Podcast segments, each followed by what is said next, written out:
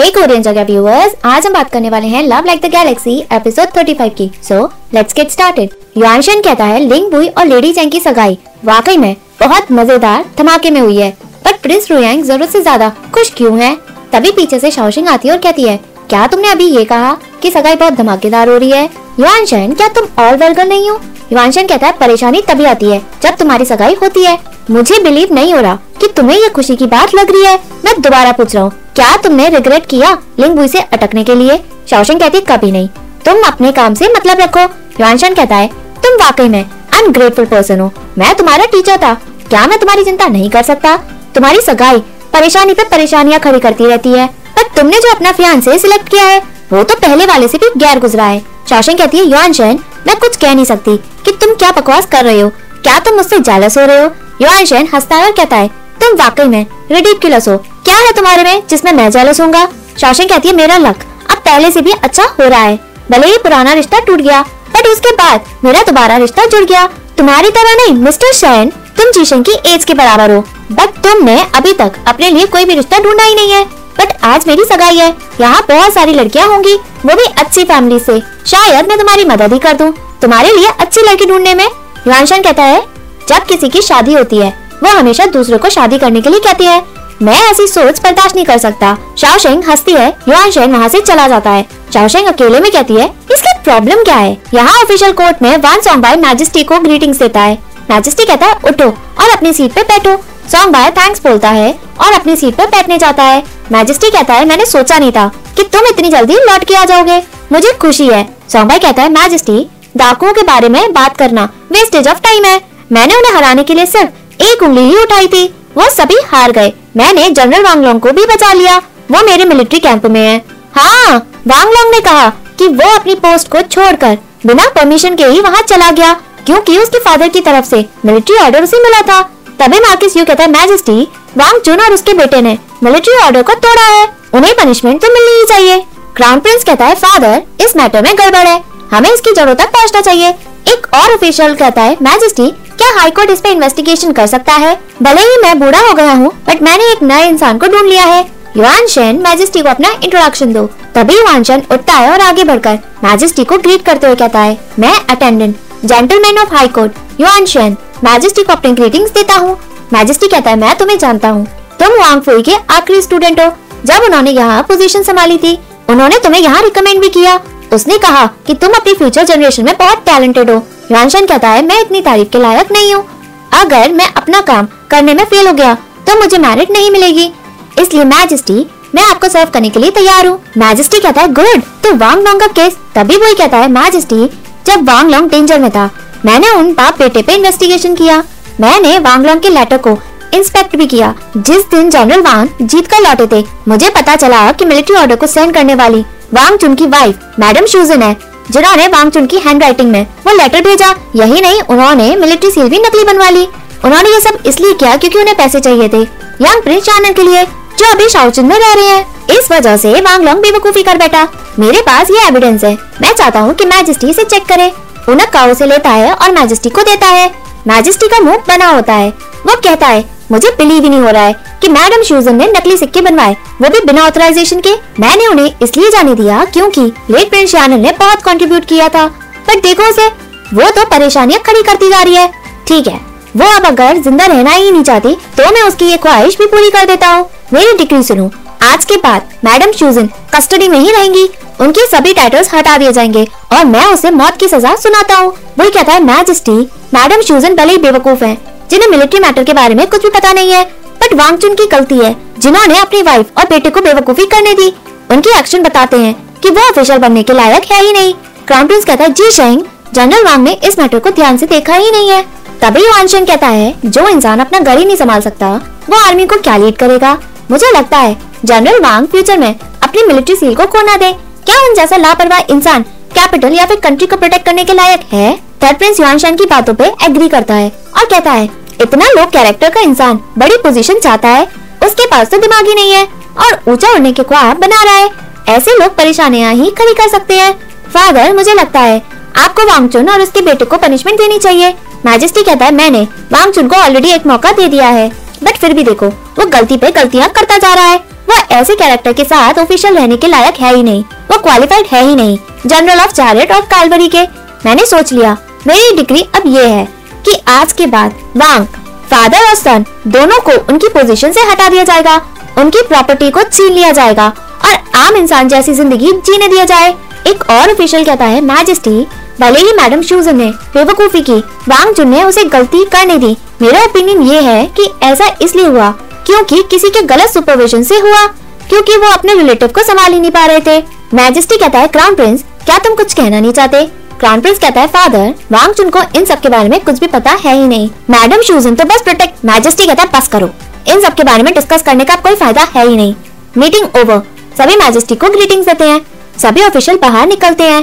Grand tutor लू कहता है जनरल वान आपने एक और अचीवमेंट हासिल कर लिया। ये तो सेलिब्रेशन के लायक है। सॉन्ग बायो से थैंक्स बोलता है और वहाँ सभी हँसते हैं।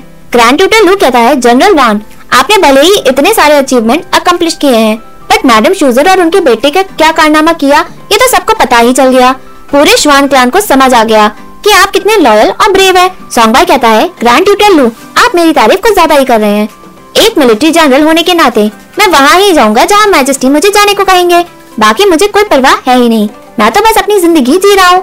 वो ये कहकर वहाँ से चला जाता है। मार्केस यू कहता है, आखिरकार क्राउन प्रिंस ने अपनी पोजीशन को बचा ही लिया। ग्रैंड ट्यूटर लू आपको चिंता की कोई ज़रूरत है ही नहीं। हमारी यू क्लान की तरह नहीं, हमें एक एक कदम फुक फुक के चलना पड़ता है। हमारी ज़िंदगी बहुत टफ है, वो ये कहकर वहाँ से चला जाता है। ग्रांड ट्यूटर लू बढ़ता है, पीछे बुई होता है। जनरल लिंग सर्वेंट आता है और कहता है जनरल लिंग मिस चैंग ने मुझे ये आपको डिलीवर करने को कहा था। कोर्ट असेंबली खत्म होने से पहले उन्होंने कहा है कि आप इस सूप को ठंडा होने से पहले ही पी ले। वो एक खुश होता है और कहता है, तुम जा सकते हो। एक ऑफिशियल कहता है जनरल लिंग मिस चेंग वाकई में आपको अच्छे से ट्रीट करती है। मुझे ये सब देख के जलन हो रही है। बोई कहता है ऑफिशियल जी? एक्सक्यूज मी वो वहाँ से चला जाता है। ऑफिशियल युआनशन के पास जाकर कहता है, तुम अब बच्चे नहीं हो, लेकिन अभी भी तुम सिंगल क्यों हो? युआनशन कहता है, भले ही लड़की का कैरेक्टर कितना भी अच्छा हो, शादी के बाद सब कुछ धीरे धीरे खत्म ही हो जाता है। मुझे वाइफ लेने के लिए कोई इंटरेस्ट नहीं है। ऑफिशियल हँसते हुए वहाँ से चला जाता है। शेंग आ रही होती है। एम्प्रेस की सर्वेंट कहती है मिस वांग मैं आपको बार बार कह रही हूँ कि एम्प्रेस बीमार है। आप उनके रेस्ट करने के टाइम पे परेशानी खड़ी कर रही हैं। ऐसा ड्रामा करके जीतोंग कहती है मिस वांग अगर आपको ऊनक बाहर निकाल दे तो आपके लिए बहुत एम्बेरसमेंट होगी। वांग लिंग चिल्लाते हुए कहती है, तुम जैसी नौकरानियाँ, तुम पहले मेरे सामने झुकती थी और अब जब मेरी फैमिली गिर गई तो तुम मुझे नीचा दिखा रही हो। तुम बस अपॉर्चुनिटी का वेट करती हो। शासन कहती है एम्प्रेस हेड है इम्पीरियल पैलेस की चैंक्वी पैलेस की सर्वेंट किसी को खुश करने में लगी नहीं रहती। भले ही वो प्रिंस या प्रिंसेस हो, वो उन्हें भी सिर्फ़ रिस्पेक्ट देते हैं। तुम ऑफिशियल की बेटी हो, पर तुम घमंडी हो। वांगलिंग कहती है, तुम मनूस हो। चैन शाओशेंग मैं जानती हूँ कि तुम कितनी बड़ी कमीनी हो। अब मेरी फैमिली ऑफिशियल पोजीशन से हट गई। फाइनली तुम्हें देखने मिल ही गया कि मैं किस तरह गिर रही हूँ। जैसा कि तुम हमेशा से चाहती थी, चाहे कुछ भी हो, मैं यही रहूँगी, जब तक मैं एम्प्रेस से मिल नहीं लेती। एम्प्रेस क्या आप हमारी फैमिली की हालत को बिगड़ते हुए देखेंगी? आंट प्लीज़ हेल्प मी आप हमारी रिश्तेदार हैं। शाओशेंग कहती है, कौन सी रिश्तेदार? भले ही मैडम शूजन एम्प्रेस की कज़न है, अपने ननियाल की तरफ़ से, पर पेरेंट्स उनके अलग है, वो इतना क्लोज रिलेशन है ही नहीं, जैसा तुम गाना गा रही हो। वांग लिंग रोती है, तभी अनाउंसमेंट होती है, फिर प्रिंसेस आ रही है, फिर प्रिंसेस आती है और कहती है वांग लिंग तुम्हें पता नहीं कि तुम्हारी मदर ने कितनी बड़ी मुसीबत खड़ी कर दी है। जनरली तुम्हारी मदर मेरी मदर से बदतमीजी से बात करती थी। आज मुझे तो बिलीव ही नहीं हो रहा है कि तुम मदर से भीख मांगने आई हो। तुम वाकई में बेशरम हो। वांगलिंग कहती है हाईनेस हमारा तो करीबी रिश्ता है। मैंने तो तुम्हारा भी वेट किया। क्या तुम मेरी फैमिली को बचा नहीं सकती? फिर प्रिंसेस धक्का मारती है और कहती है, मेरी मदर का नेचर अच्छा नहीं है। चलो जाओ। नहीं तो मैं ऑर्डर दूँगी director of the palace domestic service को कि वो तुम्हें तब तक मारे जब तक तुम मर नहीं जाती। क्योंकि तुम यहाँ ड्रामा कर रही हो। मैं भी देखना चाहती हूँ कि तुम्हारी साइड लेता कौन है। वांग लिंग रोती है। शाओशेंग कहती है, फिर प्रिंसेस अखरोट को तोड़ने के लिए। हथौड़े की ज़रूरत नहीं है। मैं मिस वांग को डांट दूँगी ताकि वो यहाँ से चली जाए। फिर प्रिंसेस कहती है, मैं ये सब तुम्हारे ऊपर छोड़ती हूँ। जब मैं कुछ दिनों में वापस आऊँ, तब मैं मदर के लिए बर्थडे गिफ्ट लाऊँगी। वो ये कहकर वहाँ से चली जाती है। वांग लिंग रोते हुए कहती है आंट हेल्प करो। शाओशेंग कहती है, अगर तुम मरना नहीं चाहती तो तुम चुप रहो। ये सीरियस मैटर है, जिसमें बहुत लोग इन्वॉल्व हैं। इसमें ऐसा कुछ भी नहीं है, जिसमें तुम और मैं घुस सकते हैं। वांग लिंग मुँह बनाती है। उनक काओ अंदर आता है और कहता है मैजेस्टी मिस चैंग आपसे मिलने आई है। शाओ शेंग अंदर आती है और मैजेस्टी को ग्रीटिंग्स देती है। वो टेबल पर मैजेस्टी के लिए खाना लगाती है। मैजेस्टी कहता है, तुम इतने दिनों से जी शेंग के लिए खाना भेजनी थी। मुझे लगता है, तुम्हारे कुकिंग स्किल्स अब पहले से भी अच्छे हो गए होंगे। जी शेंग उस लड़के ने तो मेरे साथ खाना बांटने को भी मना कर दिया। ये तो अच्छी बात है कि तुम उससे ज़्यादा समझदार हो। मैजेस्टी खुशी से खाता है। शाओशेंग पूछती है मैजेस्टी क्या ये आपके स्वाद अनुसार है? मैजेस्टी खुश होकर कहता है, मैंने इसे दस साल से खाया नहीं है। उस वक्त मेरे अंकल के दांत खराब थे बट उन्हें तोफू खाना बहुत पसंद था। वेल कई दिनों के बाद मुझे ऐसा स्वाद आया है। वो खुश होता है। शाओशेंग कहती है, मैंने ये जानबूझकर डिश बनाना सीखा है। रही तोफू की बात? मुझे लगता है शाओशुन के तोफू बेस्ट तोफू में आते हैं। मैजेस्टी आप इस मीट को खाएँ। मैजेस्टी कहता है, तुमने ये सब साउचुन की डिशेस प्रिपेयर क्यों की है? शाओशुन कहती है, वांगलिंग ने कुछ इंग्रेडिएंट पैलेस में भिजवाए दिए। मुझे यकीन है कि आप जानते हैं कि उसके नाना की फैमिली सभी शाओचुन से आते हैं। इसलिए वो ये डिशेस हमेशा घर पे ही बनाते हैं। वांगलिंग की शादी शाओचुन में हो जाएगी। नेचुरली वो इन सभी डिशेस को आराम से खा सकेगी। बट मैडम शूजन यहाँ नहीं होंगी। एम्प्रेस भी ये डिशेस खा नहीं सकेंगी। जब भी उनका खाने का मन होगा। इसलिए वांगलिंग ने मुझे ये डिशेस बनाना सिखाया। उसने कहा कि मैं ये डिशेस बना सकती हूँ। अगर एम्प्रेस इसे फ्यूचर में खाना चाहे। मैजेस्टी कहता है, वो वाकई में अच्छी लड़की है। बस उसकी मदर बहुत कंफ्यूज रहती है। पहले उसने तुम्हारे साथ गलत ट्रीट किया। उसके जख्मों पे नमक छिड़कने के बजाय तुम उसकी तरफ़ से बोल रही हो। शाओशिंग कहती है मैजेस्टी क्या आप मुझे इतना छोटा समझते हैं? मैं तो बस यही चाहती हूँ कि वो फ्यूचर में अच्छी ज़िंदगी जिए। मैजेस्टी कहता है, तुम दिल की साफ़ हो। अच्छा सुनो, मैं वांगलिंग को अच्छा दहेज दे दूँगा। मैडम शूजन ने उसकी शादी पैंकुन के साथ पक्की की है। बट पैंकुन ने लॉर्ड शानन की ज़िंदगी भी बचाई थी और वो गुसीटी को भी बचाने गया था। तुम कह सकती हो कि उसने मेरे लिए बहुत कंट्रीब्यूट किया है। एट प्रेजेंट वो शाओचुन को संभाल रहा है। वो वहाँ का सीनियर ऑफिशियल है बट उसकी हेल्थ प्रॉब्लम है। बट अगर उसने उससे शादी की तो उसकी ज़िंदगी मुश्किल में नहीं होगी। शाओशिंग कहती है, मिस वांग और एम्प्रेस, आपको थैंक्स बोलना चाहते हैं। मैजेस्टी मैजेस्टी कहता है, ये इशू एम्प्रेस से कैसे रिलेट करता है? शाओशिंग कहती है आफ्टर ऑल लेट प्रिंस शानन ने एम्प्रेस को कुछ टाइम ही पाला और पोसा था। यूजुअली मैडम शूजन कुछ हद पार कर जाती है और एम्प्रेस की डिसरिस्पेक्ट भी करती है बट एम्प्रेस सब कुछ टॉलरेट करती है। ऐसा इसलिए नहीं, क्योंकि वो मैडम शूजन से डरती है, बल्कि इसलिए वो बस पुरानी बातों को याद करती है। बट मैडम शूजन ने जो क्राइम किया, वो उसके लिए मरेंगी। लेकिन जब एम्प्रेस को इन सब के बारे में पता चला तो उनकी तबीयत खराब ही हो गई। मुझे लगता है, वो अभी दुखी ही होंगी। मैजेस्टी कहता है, जीशन ने भी मुझसे ये सब कहा था। Late prince Shanan who co बचाते हुए मर गए। मैडम शूजन और उसका भाई, ये उनके बच्चे बच्चे हैं। रहने दो। वो दोबारा नकली मिलिट्री ऑर्डर बनवाएगी, जो कैपिटल पनिशमेंट के बराबर है। बट अच्छा ये हुआ कि कुछ भी ज़्यादा गलत नहीं हुआ। इसलिए मैंने उसे कैपिटल पनिशमेंट नहीं दी। शाह खुश होकर मैजेस्टी को रिस्पेक्ट देते हुए कहती है थैंक यू मैजेस्टी उनकी ज़िंदगी बचाने के लिए। अगर आप खुद एम्प्रेस को बताते हैं इन सब के बारे में आई एम श्योर वो ज़रूर जल्दी ही अच्छी हो जाएँगी। मैजेस्टी खुश होता है कहता है, चलो मेरे साथ, हम एम्प्रेस के पास चलते हैं। शाओशेंग एग्री करती है। यहाँ मैडम शूजन बैठी होती है और वांगलिंग आती है। वो रोते हुए बैठती है। मैडम शूजन कहती है, तुम यहाँ क्यों आई हो? बचपन से तुम अपने फादर की लाडली हो। तुम यहाँ मेरे मरने पर रोने के लिए आई हो? वांगलिंग कहती है, आप मेरी मदर हैं। मैं आपसे मिलने क्यों नहीं आऊँगी? मेरे पास आपके लिए सिर्फ़ दो क्वेश्चन है, जो मैं आपसे पूछना चाहती हूँ। क्या आप अंकल के दो किसे अनजान थी? और क्या आपको पता नहीं था की वो आपका फ़ायदा उठा रहे हैं? सोल्जर्स को खुद भेजा। इसकी वजह से हमारी सारी प्रॉपर्टी मैजेस्टी वापस ले लेंगे और पूरी फैमिली खत्म हो जाएगी। मैडम शूजन कहती है, तुमने क्या कहा? वो सभी श्यानन रॉयल फैमिली के डिसेंडेंट है। अगर श्यानन फैमिली नहीं होती तो तुम आज यहाँ होती ही नहीं। वांगलिंग कहती है, मदर जब मैंने सुना कि ग्रैंडफादर ज़िंदा थे, तब अंकल कभी भी तुमसे मिलने नहीं आए और उन्होंने तुम्हारी डिसरिस्पेक्ट भी की थी। उनकी वजह से आप अपना फ्यूचर खराब क्यों करना चाहती थी?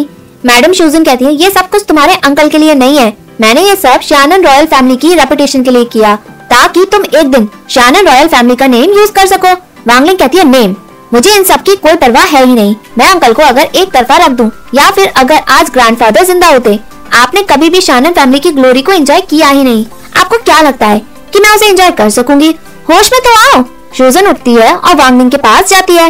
वांगलिंग कहती है, मदर शूजन उसे चाटा मारती है और कहती है, तुम जैसी अनएम्बिशियस बेकार लड़की, तुम वाकई में अपने फादर की तरह स्टूपिड हो। वांगलिंग कहती है, ठीक है, एक आखिरी सवाल। फादर और ब्रदर को ब्लेम किया जा रहा है। जो कुछ भी आपने किया क्या आपको हमारी चिंता हुई? श्यूजन कहती है, शानन रॉयल फैमिली के अच्छे के लिए मैं अफोर्ड नहीं कर सकती कि बहुत सारे लोग उसमें इन्वॉल्व हो और चिंता करें। वांगलिंग दुख में खड़ी होती है और बाहर निकलती है। बट जाने से पहले कहती है, मदर, क्या आपको पता है? अंकल ने मैजेस्टी को लेटर लिखा और सारा इल्ज़ाम उन्होंने आपके ऊपर डाल दिया। उन्होंने ये भी कहा कि उन्हें नकली सिक्कों के बारे में कुछ भी पता नहीं था और ट्रूप्स को इकट्ठे के बारे में वो नहीं जानते थे। उन्होंने मनी की डिमांड की, क्योंकि वो गरीब हो गए थे। वो बस अपनी वाइफ और बच्चों को कंफर्टेबल लाइफ जीने देना चाहते थे। उन्होंने कहा कि जो कुछ भी हुआ, वो सब आपकी करामात है। आपको पता है मैजिस्ट्री आपको मारना चाहते थे बट उन्होंने एम्प्रेस की वजह से अपना मन बदल लिया। सो इसलिए उन्होंने आपको कमरे में ही कैद रहने को कहा है। जिस इंसान को आप हमेशा, हर रोज बदुआ देती थी, उन्हीं ने आपको आखिरी में बचाया। पर जिस इंसान को आप दिल से बचाना चाहती थी, वो इंसान आपको मरता देखने के लिए भी नहीं आया। शूजन कहती है हम्म वो वांगलिंग की तरफ़ बढ़ती और कहती है, तुम्हारे अंकल सही है, अगर वो ज़िंदा रहेंगे तो एक होप भी ज़िंदा रहेगी। उन्होंने जो कुछ भी किया, वो आगे कुछ बड़ा ज़रूर करेंगे। तभी गार्ड उसे पकड़ते हैं। वांगलिंग कहती है, जब मैं शाओचुन में पहुँच जाऊँगी, मैं भगवान से प्रे करूँगी कि मैजेस्टी और एम्प्रेस सही सलामत रहे। With longevity good health and सभी परेशानियों से वो दूर ही रहे। और आपके लिए आप बस अपने सपनों के साथ यही रहे, जो कभी भी पूरा नहीं होगा। गार्ड शूजन को अंदर करते हैं। शूजन रोती है और धरती पर बैठ जाती है। वांगलिंग चली जाती है। गार्ड्स गेट बंद कर देते हैं। यहाँ फिर प्रिंसेस कहती है, मदर, मुझे खुशी है कि आप अब ठीक है। फादर ने कहा है कि वो आपकी बर्थडे अच्छे से सेलिब्रेट करेंगे। एम्प्रेस कहती है, ज़्यादा टाइम नहीं हुआ। मुझे ठीक हुए। मैं अभी भी अच्छा फील नहीं कर रही। मैं अपना बर्थडे पार्टी मनाना नहीं चाहती। फिर प्रिंसेस कहती है, आपको अपने बर्थडे वाले दिन कुछ भी करने की ज़रूरत नहीं है। अगर आप मुझे एक्सपेंसेस देखने दे तो इससे आपका बर्डन खत्म होगा।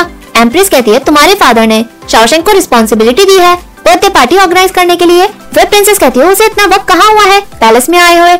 उसने कभी भी पैलेस की बर्थडे पार्टी अटेंड कहाँ की है? उसे कैसे पता कि पैलेस की बर्थडे पार्टी कैसे ऑर्गेनाइज करते हैं? मदर फादर से कहो ना कि मैं बर्थडे पार्टी ऑर्गेनाइज कर दूँ। मैं शाओशेंग से बेहतर हूँ। एम्प्रेस कहती है आई यू श्योर कि तुम मेरा बर्डन कम करना चाहती हो? या फिर तुम मुझे टेंशन देना चाहती हो? तुम फ्यूचर में मार्केस यू के बेटे से शादी करोगे। ये तो गलत है कि जिस प्रिंसेस की शादी होने वाली है, वो इंपीरियल पैलेस के अफेयर्स को संभाले। वैसे भी तुम्हारे फादर एक्सपेंसेस पे नज़र गड़ाए हुए हैं। तुम पैलेस के एक्सपेंसेस को तो भूल ही जाओ। फिर प्रिंसेस कहती है मदर आपका यही मतलब है। मैं अपना खर्चा करना जानती हूँ। इसलिए मैं कमाने के तरीके ढूंढती रहती हूँ। भले ही फादर ज़्यादा खर्चे करे आपकी पोते के लिए, इससे मैं पैसे कमा सकती हूँ। जब मैं उसे ऑर्गेनाइज करूँगी, उसमें गलत क्या है? एम्प्रेस कहती है, क्या तुम अपने खर्चे या फिर अपनी जरूरतें पूरा करना चाहती हो? तुम्हारी शादी होने वाली है। मैं तुम्हें सजेस्ट करती हूँ कि तुम अपनी जरूरतें हटा दो। सो तुम यू प्लान को एम्बेरस मत करो। फिर प्रिंसेस कहती है, अगर उन्हें इतनी ही एम्बेरसमेंट लगती है तो वो ये रिश्ता खुद तोड़ क्यों नहीं देते? वैसे भी मैं उस फैमिली में शादी करना नहीं चाहती। और हाँ जो मेरे साथ है, वो सभी डिसेंट मैन है। वो कभी भी बेवकूफ़ नहीं बने। वो कहती है, ये स्मेल किसकी है? एम्प्रेस उसे देखती है, यहाँ शौशन कुछ मशीन के साथ करती है। वो उसे घुमाती है। तभी एम्प्रेस आती है और कहती है, क्या तुम जीशन के लिए खाना बना रही हो? पिछले कुछ दिनों से तुम जीशन को खाना भेज रही हो। वहाँ सभी ऑफिसर उसे देखते हैं। पैलेस के अंदर और बाहर सभी लोग कह रहे हैं कि तुम अच्छी लड़की हो। शाओशेंग खुश होकर कहती है, क्या वाकई में वो ये सब कह रहे हैं? एम्प्रेस कहती है, जस्ट अच्छी ही कहा है, बट अभी भी कुछ कमी है। शाओशेंग कहती है, क्या आप कहना चाहती हैं कि हम अच्छे नहीं हैं, एम्प्रेस? आप देखिए, मैं कितना हार्ड वर्क कर रही हूँ। आपके लिए सीरप बना रही हूँ। ये गन्ने की मशीन प्रेशियस है। पैलेस में। इसलिए मुझे आइडिया आया कि मैं इससे सिरप बना सकती हूँ। इससे आप हर दिन कुछ ना कुछ मीठा खा सकेंगी और आपका मूड भी अच्छा होगा। वो उसे खाने को देती है। एम्प्रेस उसे खाती है। शाओशेंग पूछती है, कैसा है? एम्प्रेस कहती है, वाकई में मीठा है। शाओशेंग खुश हो जाती है। तभी आवाज़ आती है, मुझे लगता है कि मुझे तुमसे मिलने चांकरी पैलेस में आना नहीं पड़ेगा। मैजिस्ट्री आता है और कहता है, क्योंकि कोई एम्प्रेस को मुझसे ज़्यादा खुश रख रहा है। सभी मैजिस्ट्री को ग्रीटिंग्स देते हैं। वो या शाओशेंग एक दूसरे को देख के मुस्कुराते हैं। मैजिस्ट्री कहता है, तुम पैलेस में नहीं थी, क्योंकि तुम यहाँ लड़कियों के साथ थी। अच्छा तुम अब क्या नया बना रही हो? शाओशेंग कहती है, मैजिस्ट्री, ये रेड बीन डेजर्ट है, जो सिरप के साथ मैंने बनाई है। मैजिस्ट्री, इसे ट्राई करे। मैजिस्ट्री कहता है, लाओ दो। वो लेकर खाता है और शाओशेंग वो को टेस्ट कराने जाती है। मैजिस्ट्री कहता है, इसकी मिठास अलग है। शाओशेंग कहती है, मैजिस्ट्री, क्या आपको पता है ये अलग क्यों है? मैजिस्ट्री कहता है हम्म। शाओशेंग कहती है, मैंने किसी से पूछा कि वो शुगर केन खरीद के ला दे। जब मैं उसका जूस निकाल दूँगी, तब मैं उसे बॉईल करके उसका सिरप बना दूँगी। ये लकड़ी की मशीन उससे जूस निकालेगी और वो उसे बॉईल करेगा। और वो उसमें मैं बॉईल करूँगी। ये सब मैंने कारीगर से खुद बनवाया है। मैजिस्ट्री उसे देख के कहता है नॉट बैड बट बुरा है कि इस मेथड को कोई यूज़ नहीं कर सकता। सभी को अच्छा खाना पसंद है बट यहाँ बहुत सारे लोग हैं बट रिसोर्सेज की कमी है। और पावरफुल लोग स्वीट फ़ूड अगर पसंद करते हैं, जिसकी वजह से वो कहीं शुगर केन को उगाना ना चालू कर दे। गेहूँ की जगह। इससे तो बहुत बड़ी प्रॉब्लम हो जाएगी। फिर प्रिंसेस कहती है, वाकई में, मदर हमेशा से ही कम खर्चीली रही यह एक्ट कोई अलग ही सोचता है। मैजेस्टी कहता है हाँ। शासन कहते हैं मैजेस्टी मैं समझ गई। आप क्या कहना चाहते हैं? कंट्री की स्ट्रेंथ गेहूँ है, इसलिए उसका सही यूज़ होना सही टाइम पे ज़रूरी है। मैजेस्टी कहता है, क्या तुम्हें पता है कि हम इसे कैसे यूज़ कर सकते हैं और कहाँ यूज़ कर सकते हैं? शाह शेंग सोचती है और कहती है फ़ूड आयरन वेयर और हॉर्स मैजेस्टी कहता है, बढ़िया, बहुत बढ़िया। बुई कहता है मैजेस्टी ये सब मैंने इसे नहीं सिखाया। शाओशेंग कहती है सब मुझे एम्प्रेस ने सिखाया है। एम्प्रेस ने मुझे पढ़ने को कहा था। एंशियंट टेक्स्ट वो आ, आ, हम बट मैंने सब पढ़ लिया। बट वो मुझे याद नहीं है। मैजेस्टी ज़ोर से हंसता है और कहता है देखो इसे। शाओशेंग कहती है मैजेस्टी मैं आपको अश्योर करती हूँ कि मैं अपना पैसा लगाऊँगी शुगर केन को खरीदने में। वो एक खुश होकर खाता है। शासन कहती है मैं पैलेस का पैसा यूज़ करने वाली नहीं हूँ। जिससे पैलेस का बजट बिगड़ जाए मैं खुद का सारा पैसा यूज़ करूँगी। ताकि एम्प्रेस खुश हो जाए। मैजेस्टी कहते हैं मैं जानता हूँ, तुम वाकई में बढ़िया लड़की हो। जी शेंग तुम्हारी फ़ैन से इतनी भी बुरी नहीं है। मैं तुम्हें दो सौ घर देता हूँ। वो उसे थैंक्स बोलता है। वो एक खुशी से खाता है। शाओशेंग उसे देखती है। एम्प्रेस कहती है, मुझे चिंता नहीं होती। जब शाओशेंग सब कुछ हैंडल करती है, आपको पता है, जो सबसे समझदार लड़की है अकाउंट्स देखने में, वो शाओशेंग से ज़्यादा फास्ट है ही नहीं। मिस लू की शादी नॉर्थ वेस्ट में होने वाली है। मैं सोच रही हूँ कि शाओशेंग को पैलेस अफेयर्स देखने के लिए कह दूँ। फिर प्रिंसेस कहती है मदर मैजेस्टी कहता है शाओशेंग तेज चेयरफुल और चालाक लड़की है। ये वाकई में। रिस्पॉन्सिबिलिटी को अच्छे से संभाल सकेगी। तुम चांगुई पैलेस को देख रही हो इसलिए एम्प्रेस की बर्थडे पार्टी की रिस्पॉन्सिबिलिटी बहुत इम्पोर्टेंट है। इसे तुम इतना लाइटली मत लेना। शाओ एग्री करती है। यहाँ जीता आती है। फिर प्रिंसेस उसे आते हुए देखकर कहती है मिस लू तुम मेरी स्टडी में साथ पढ़ती थी। तुम हमेशा से मदर का वेट करती थी और मैडम जय के साथ काम में हाथ बताती थी। बट अब मदर ने सारी ड्यूटी शौशंक को दे दी। उसे पैलेस में आए हुए कुछ ही महीने हुए हैं। येट वो तुमसे ऊपर नहीं है। क्या तुम्हें अपसेट फील नहीं हो रहा है? जीतन कहती है फिर प्रिंसेस आप कुछ ज़्यादा ही सोच रही हैं। मेरी शादी नॉर्थ वेस्ट में जल्दी होने वाली है। और रही बात मिस चैंग की पति का घर ही पत्नी का घर माना जाता है। इसलिए पैलेस उनके लिए हस्बैंड का घर है। अब वो आंट को सर्व कर रही है। दैट्स व्हाई हम दोनों अलग हैं। मुझे अपसेट होने की कोई ज़रूरत है ही नहीं। फिर प्रिंसेस कहती है तो बुरी बात है। मुझे लगा मदर तुम्हारी शादी जी शंक के साथ न करा दे बट मैंने एक्सपेक्ट नहीं किया था। कि कोई तुम्हें नीचे भी गिरा सकता है।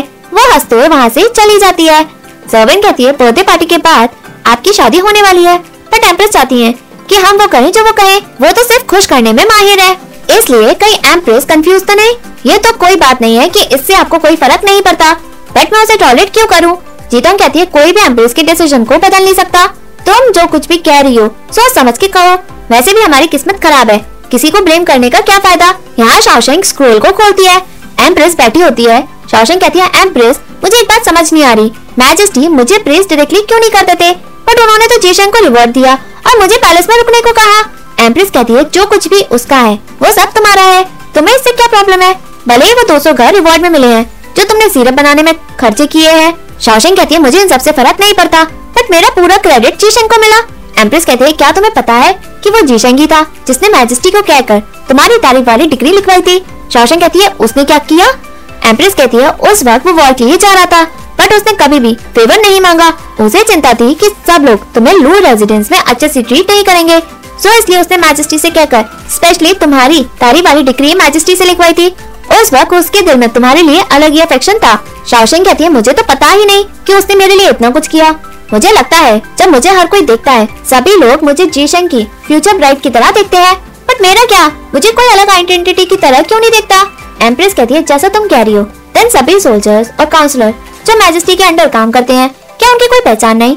अगर वो लड़ाई जीत के आ गए, वो भी ग्रेट स्ट्रेटेजी की वजह से तो उससे मैजेस्टी की हेल्प ही होगी। टेरिटरी बढ़ने के लिए तुम्हें क्या लगता है? उसका कुछ लेना देना है भी या नहीं? अगर मान लो प्लान फेल हो जाए और आर्मी हार जाए तो सारी गलती मैजेस्टी की है। बट अगर मैं पुराने टाइम की बात करूँ तो फ़ेमस जनरल और काउंसलर जिन्होंने इस दुनिया को नई ऊँची बुलंदियों पे भी पहुँचाया है। जैसे गैलेक्सी में सितारे शाओशेंग उठती है और एम्प्रेस के पास जाकर कहती है रेली क्या शादी के बाद ऐसा होगा? जो भी उसका है, वो सब मेरा होगा। और जो मेरा है, वो सभी उसका होगा। सो हम दोनों एक है? एम्प्रेस कहती है, तुम शुरू से ही अकेली रहती हो। सो इसलिए तुम्हें अपने बारे में सोचना पड़ता है और तुम अकेली ही बड़ी हुई हो। पर शादी के बाद तुम इस तरह से बिहेव नहीं कर सकते। तुम्हें रिश्ते में साझेदारी रखनी होगी। अगर एक मेथड फेल हो जाए तो तुम्हें दूसरा मेथड अपनाना होगा। जैसे ही तुम जी जीशेंग से शादी कर लोगी, तुम वहाँ तक नहीं जा सकती जहाँ तक मिस्टर लू के साथ जाने के लिए सोच रही थी। बट इसका मतलब ये नहीं है कि तुम कैपिटल में कैपेबल नहीं हो। चाओ शेंग सोचते हुए कहती है, आप ठीक कह रही हो। अगर हस्बैंड सन है तो वो कई जगहों को रोशनी देता है और वाइफ उसकी स्टार होती है। इसी की वजह से गैलेक्सी ब्रिलियंट है। वो खड़ी होती है और कहती है सन मून और गैलेक्सी ना तो कोई ऊपर है और ना ही कोई नीचे। उनकी अलग ही पहचान है। हम वही दुनिया बना सकते हैं, जिसमें वो सभी एक साथ रहे। वो आसमान को देखती है। यहाँ मैडम चैंग खाती है। सभी खाते हैं। जैसे ही शाओगोंग मीठा लेता है, सॉन्ग उसे हटा देता है। शाओगोंग कहता है, सॉन्ग, तुम कब से मीठा खाने लगे? तुम इनको किसे देने वाले हो? चेंगची कहता है अमशर चीची के लिए ही होंगे। मैडम चैंग कहती है वांग फैमिली तो भूली जाए।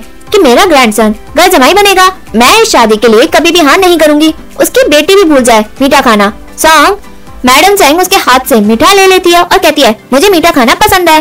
वो खाती है। शाओ युवानी बाहर देखती है। चेंगशी कहता है, देखा जाए तो पहले डिनर टेबल पे खाने के लिए लड़ाई होती थी। उसमें खाने में मज़े आते थे। युवानी और मुझे अलग खाना पड़ता था। जब मुझे पैलेस में जाना होता था, इससे मेरी भूख कमी हो जाती थी। मैं सोच रहा हूँ कि न्याओ न्याओ पैलेस में रह भी पाएगी। मैडम चैंग टकार मारती हैं। शाहयुआनी कहती है, वो कई दिनों से घर पे आई भी नहीं है। मुझे नहीं लगता कि वो घर आना भी चाहती है, क्योंकि मुझे लगता है कि वो पैलेस को छोड़ना ही नहीं चाहती। अगर ऐसे ही चलता रहा तो हमें उसकी बर्थडे सेलिब्रेट करने की कोई भी ज़रूरत है ही नहीं। वो अपना बर्थडे पैलेस में ही बना ले। चेंगशी कहता है, वो ऐसी है ही नहीं। मैं न्याओ को जानता हूँ। वो लिंगबुई ही होगा, जिसने उसे घर आने से मना किया होगा। तभी आवाज़ आती है, लिंगबुई आता है। वो ही चैंग फैमिली को ग्रीटिंग्स देता है। चेंगशी कहता है, जी शेंग न्याओ कहाँ है? वो घर क्यों नहीं आई है? वही कहता है मैजेस्टी ने उसे पैलेस में रहने को कहा है। मैजेस्टी ने न्याओ को एम्प्रेस की बर्थडे पार्टी ऑर्गेनाइज करने को कहा है। मुझे लगता है कि वो कुछ टाइम घर नहीं आ पाएगी। चेंगशी कहता है, कुछ टाइम? कितना टाइम? वही कहता है, शायद तब तक, जब तक एम्प्रेस की बर्थडे पार्टी खत्म नहीं हो जाती। मैं यहाँ एक रिक्वेस्ट करने आया हूँ। चेंगशी कहता है, बताओ क्या? क्या चाहिए तुम्हें? वही कहता है, मुझे चिंता है कि शाओशेंग को आदत नहीं है पैलेस में रहने के लिए। सो, मैं इसलिए शाओशेंग का कुछ सामान लेने आया हूँ। मैडम चेंग इशारा करती है चेंगशी कहता है तो अच्छी बात है। रंग फेंग जनरल लिंग को न्याओ के कमरे में पहुँचा दो, ताकि वो उसका कुछ सामान ले जा सके। लैंग फेंग कहती है, जी, वो एक ग्रीटिंग देता है। चेंगशी एग्री करता है। बुई मुड़ता है और वो क्विकी और यूफई को इशारा करता है। ब्लैक आर्मर गार्ड्स एक एक करके अंदर जाते हैं और शाओशेंग का सारा सामान ले जा रहे होते हैं। चेंग शी शाओयुआनी और पूरी चेंग फैमिली वहाँ आते हैं और ब्लैक आर्मर गार्ड को सारा सामान ले जाते हुए देखते हैं। चेंग फैमिली जब शाओशेंग के कमरे में जा रहे होते हैं वो सभी देख के हैरान होते हैं। क्यों? क्योंकि वहाँ सिर्फ़ कमरा ही होता है। सारा सामान वो ही ले जा चुका होता है। मैडम सिंह आती हैं और उनका मुँह खुला का खुला ही रह जाता है। वो कहती है ओ माय क्या ये कुछ सामान लेने आया था? ये तो यहाँ का सारा सामान उठा के ले गया। वो डकार मारती है। सभी उसकी बदबू से अपना मुँह ढकते हैं और एपिसोड यही एंड होता है। Hey viewers, if you like this video, please like, share and subscribe this channel.